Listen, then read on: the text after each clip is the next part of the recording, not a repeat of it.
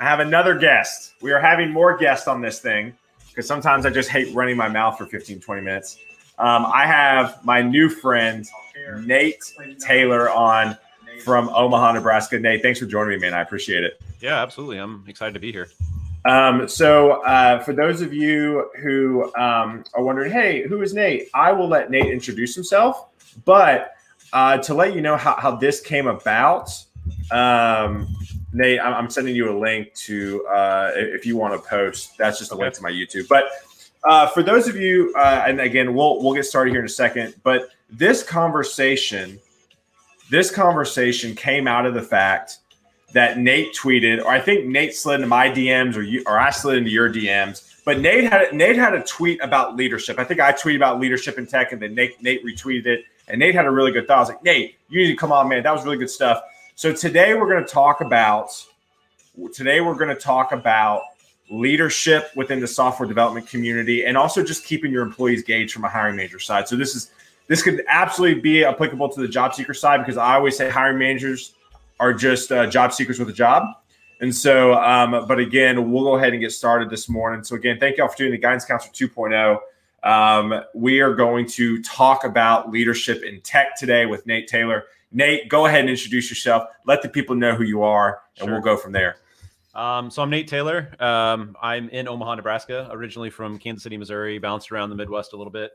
Um, I have a degree in electrical engineering and um, tried that for about a year uh, with Caterpillar, and then decided that software was the way to go for me.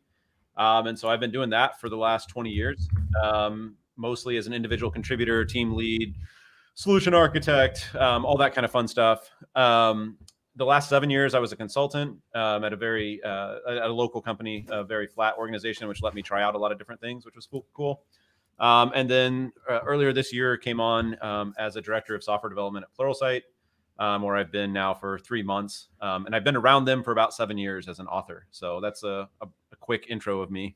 That's awesome, man. And and by the way, I don't know, I didn't even tell you this. Uh, we had Don Jones on uh, Unicorn oh, okay. Finders, my other podcast. So just let you know little, little connection there. Yeah. Uh, we're slowly becoming more and more friends with p- people at Pluralsight, which is great. So, so Nate, I, I want to go ahead and dive in, man, and, and just, let's talk about leadership. Let's talk about keeping engineers, developers engaged within, um, obviously, uh, you know, their, their workplace. Let's first off um, just talk about your thoughts within leadership within tech. Um, let, us start there. Just high level thoughts. Um, maybe some good, some bad, and some ugly there. I think it's a scary topic for a lot of people um, because yeah. it's uh, you and I were chatting before this started about like how networking scares people, and I think the word leadership scares people because they feel like it means they have to be someone like me that took on a director role. Um, and and on my computer at Pluralsight, I don't even have VS Code installed. I've never installed Git, right? And they're like that's scary to individual contributors. They're like, I don't want to give that stuff up. Um, but I don't think it has to be because, um, like I said, for the last seven years, I was at a consultancy that was flat. Um, I was definitely a leader there. I mean, that came out as I left. It came out during my time there.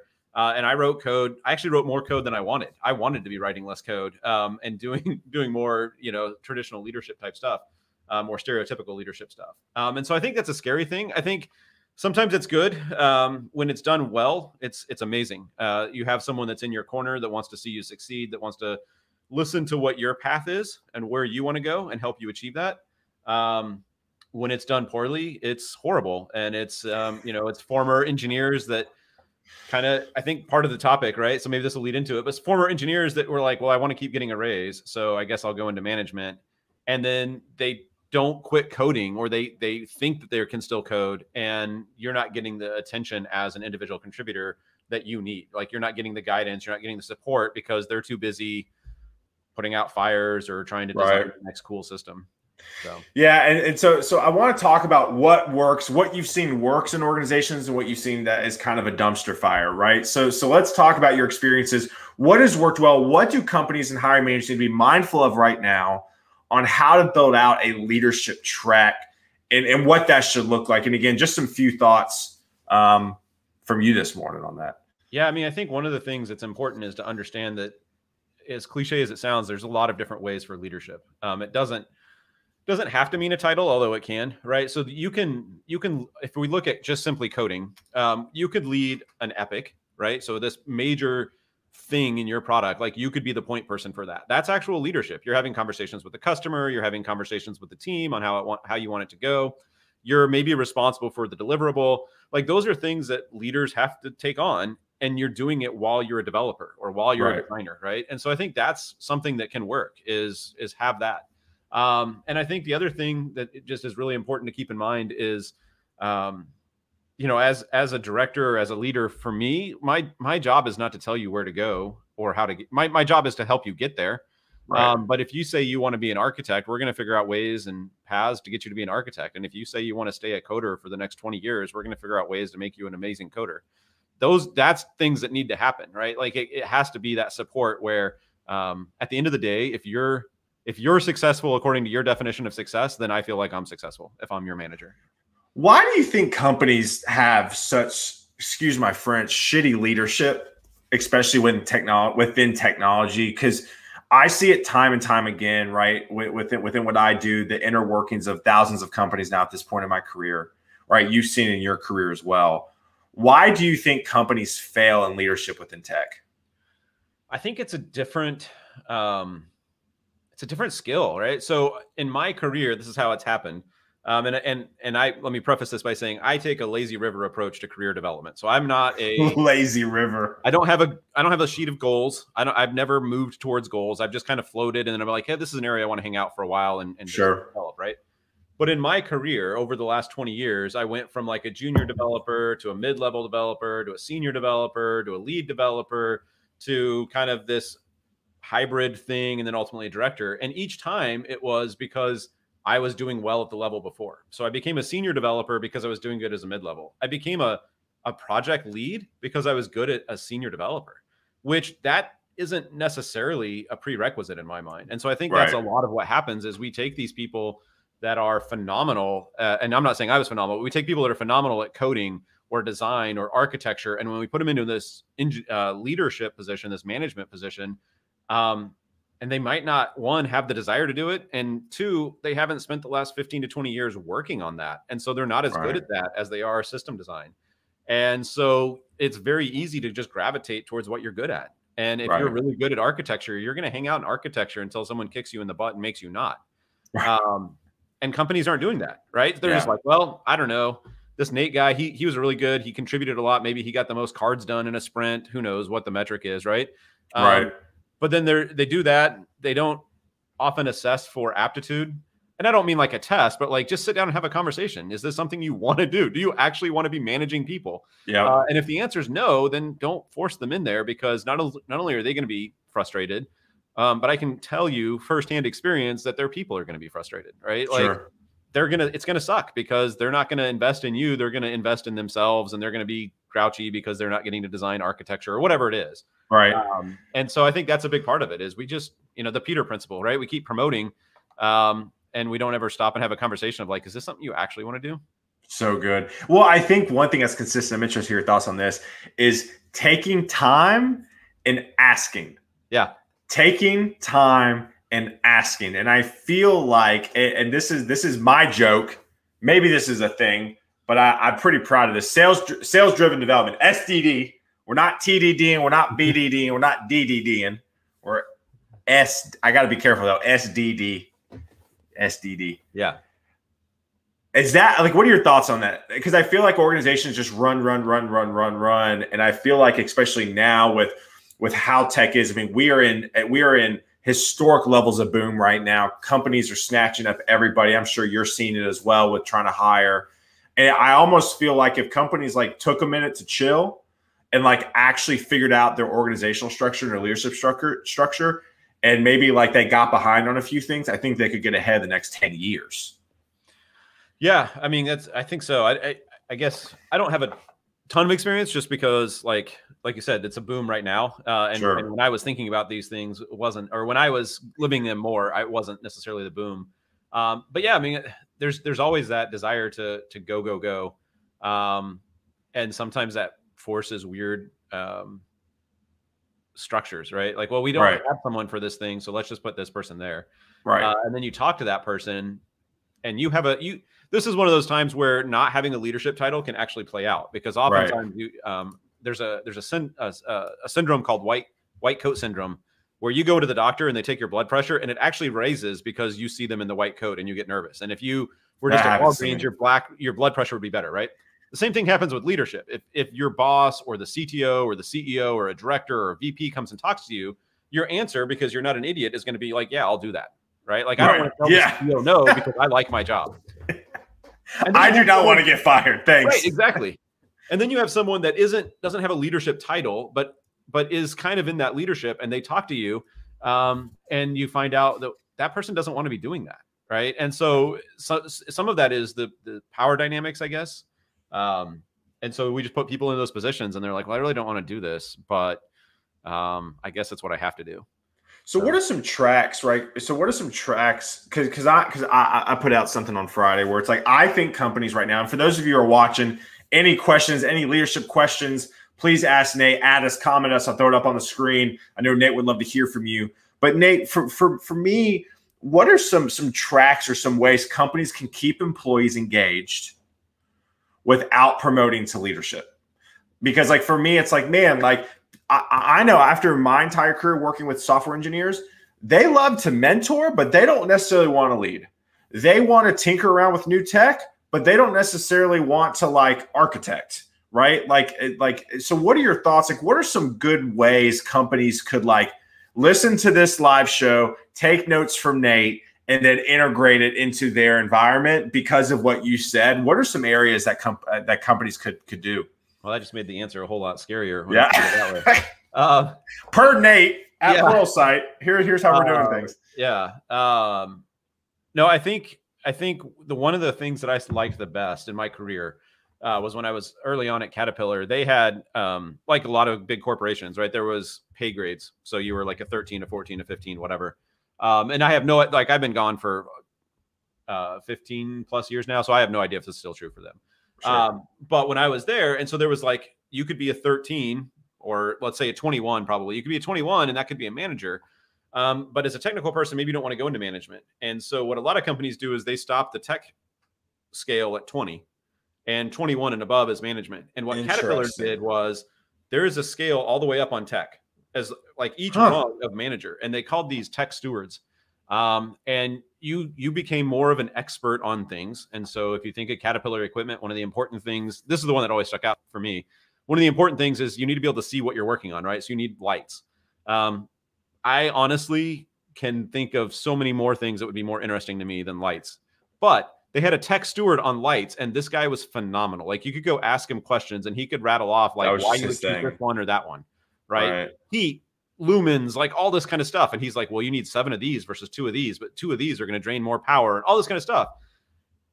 That guy makes or made Caterpillar successful right. in part because he could help you define the lights. And so by not saying like you have to go into this area, and so when it comes to software, you could do the same thing, right? Like, um, one of the ideas we talked about among my friends for a while was like if you had if you had an expert on front end technologies, right? Like they could be coding, they could code maybe 20 hours a week, but the other 20 hours a week they could be making sure good practices are going on across multiple teams, right? Yeah. Um, and then you could get even more specific. Like if that front end technology group gets too big, well, okay, now we've got a um, a CSS expert and a JavaScript expert or a React expert, all these kind of things. Um, someone that knows just the browser. And so there's there's so much depth that a team that an individual could have. Like you'll never you'll never hit bottom of the depth. Right. Right. And so I think that's something that companies can do is still have your person work primarily on a project 20 25 hours a week 30 hours a week but also let them be that internal advocate an internal expert to say this is how we do things at my company at xyz this is the patterns we use um, because honestly you, you probably only have one or two of those in the company anyway and everyone sure. else like well i'm just kind of copying what i saw um, so why not throw that in front of why not let an expert take that on and then they don't that. have to go into management and it's very valuable to you because now people can change teams and the the consistency is there now they can grow in different ways like you are investing in your employees and so it's not like it's a, a cost center once they hit that level. It's still providing actual ROI. No, I, I love that because because I'm starting to see titles like, you know, obviously you have senior, and then I see some senior one, senior two, whatever. Then you have like staff, and then you have different levels of staff, and then you go into I've seen stuff like principals, and then I've seen fellows, and I've seen technical members of staff. Like like I, I think companies do need to get creative. Listen, titles are not everything, but I think as a hiring manager in an organization within leadership, I think you need to you need to have that, right? Vaco has been historically flat, right? We have been very, very flat. At the end of the day, you recruit or you sell. There's not much middle ground. But as as we've grown, we've uh, I, do I think we could do a better job? I think so. I, I, think there's different more there's different ways to level things and that that we have. But I think title isn't everything for everybody, but it is for some people. Yeah. And I think companies need to be aware of that and and, and obviously kind of uh, obviously have those two tracks, right? Which I absolutely love. I didn't even think about that. So that's fantastic with yeah. the whole caterpillar thing. Well, if you think of if you think of what you just called out, right? You either sell or you recruit. Like there's things that a very experienced recruiter has learned that will take years for a very junior recruiter to learn.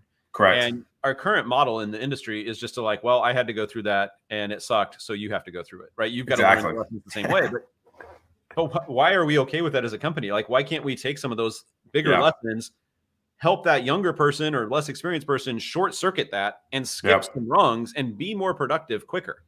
Yep. Well, now that senior lead, whatever recruiter, they're providing value in addition to landing clients. They're also growing the company and saying now this person that might get two clients a year now gets right. four, right? Like, how is right. that not more valuable? Yeah, absolutely. So let me ask you this. So I ask you one question, Joshua. I will get your question in a second. Thank you for asking that. And if everyone has any more questions, we're going to wrap up here with with with Nate. But um, uh, Nate, the, the the final question I have to ask, and I know this is kind of I I didn't even prep you on this. Should managers code go? Um, so that's very, uh, very topical. Um, uh, so I've I've had this debate internally for the last three months. Um, not that not not that I should code or not, because for sure. right now, like I don't even have the time. But should I even have the access? Um, and so so far for three months, I've deliberately not requested access to our GitHub repo. There's some probably some good documentation on there that I could read, but I also know that for right now, my nature would be to like let me start looking at PRs. I'm like, I don't I don't need to be doing that, right? Like they've right. got it set up. Um, and so I really think that if you're going to be a manager, your number one job is the success of your team. And the mm. success of your team is probably not mm. happening if you're coding. Like, could you, are you the best coder on the team? Possibly. Like, that wouldn't be the case for me for sure. I have some amazing people on my teams. You might be the best coder, but that doesn't mean that your team's successful by you coding. You need right. to be busting your butt, learning how to, how to work with people, how to help them have their success be your success. Um, and, and that's not going to happen if you're focusing on hitting Jira tickets and PRs mm. and all that kind of fun stuff.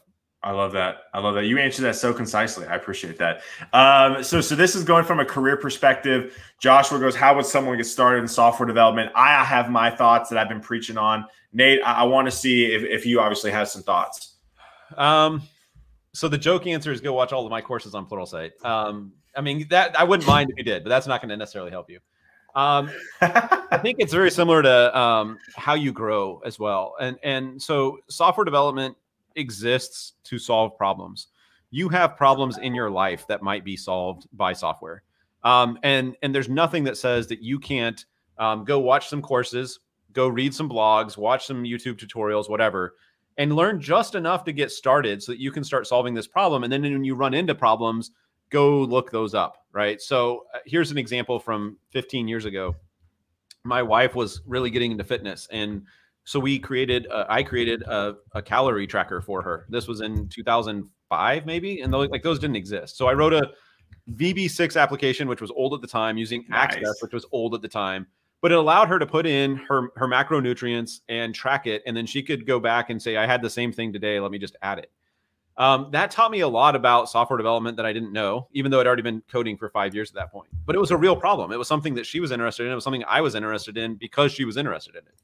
So, what are those things in your life? Maybe it's a like the the, the generic answer is a to do list. Maybe that's it. It's probably not. But what are those things, right? Are, are, do you have a, a big library of books? Write a library application. You know, are you a movie buff? You know, start writing a figure out a way that you can like cross reference um, movies and scenes and actors and all this kind of stuff, right? Do something that's interesting to you because you'll be more invested. If you go, um, I in my spare time, I, I train Brazilian Jiu Jitsu and Judo. I wrote an app that tracked the hours I spent at the gym. That's probably not interesting to you, and you're not going to stay involved if that's not a thing that you're interested in. So find that thing learn. I don't. The language doesn't matter. PHP, Python, JavaScript, .NET. Pick a language. Start working on that. What do I need to do to get this up and running? Let just print something out on the screen. Okay, now I'm running into this issue where when I add these two numbers together, they come out weird. Research that issue and and just keep building that way. Um, and I always say this as a hiring manager. I've said it as an interviewer for years. The word production is meaningless. Like I don't mean did you get paid to put this somewhere. I meant have you have you done this right? If you stand up a, a domain um, like Couch Jitsu, which was what my blog is for uh, jujitsu, like that's production, right? Like it's out there. People have read it. I didn't get paid to do it, but that doesn't matter, right? Like I've gone through some of those issues, um, and so that's how I would say is is find something that's interesting to you. Um, you know, kind of take an MVP approach, minimum viable product. What's the least amount of work I need to do to get get some progress? What's the next step? What's the next step? What's the next step? and in you know three months six months 12 months you'll look back and you'll be astonished at how much you've learned in that time and how much you're I love it that's awesome. That's awesome. Well that's a great we we can end there. Nate thank you again for coming yeah, on man. I, I i really really appreciate it. Um, for those of you who are watching definitely connect with nate. Nate where, where's the best way to to connect with you? Linkedin twitter where is it? Um, either of those. Uh, twitter is probably the one i read the most. Um, and so uh, that's T A Y L O N R. That's not a typo. Um, that's a whole other podcast episode about how that came about. Um, but uh, that is that is my Twitter handle, or you can find me on LinkedIn. Either one's fine. Um, I, I love it. I love hearing from people. That's awesome, man. Well, Nate, thank you again for coming on. Y'all, thank you again for tuning in uh, this morning. We appreciate it. And uh, y'all have a fantastic Monday. Thanks, Nate.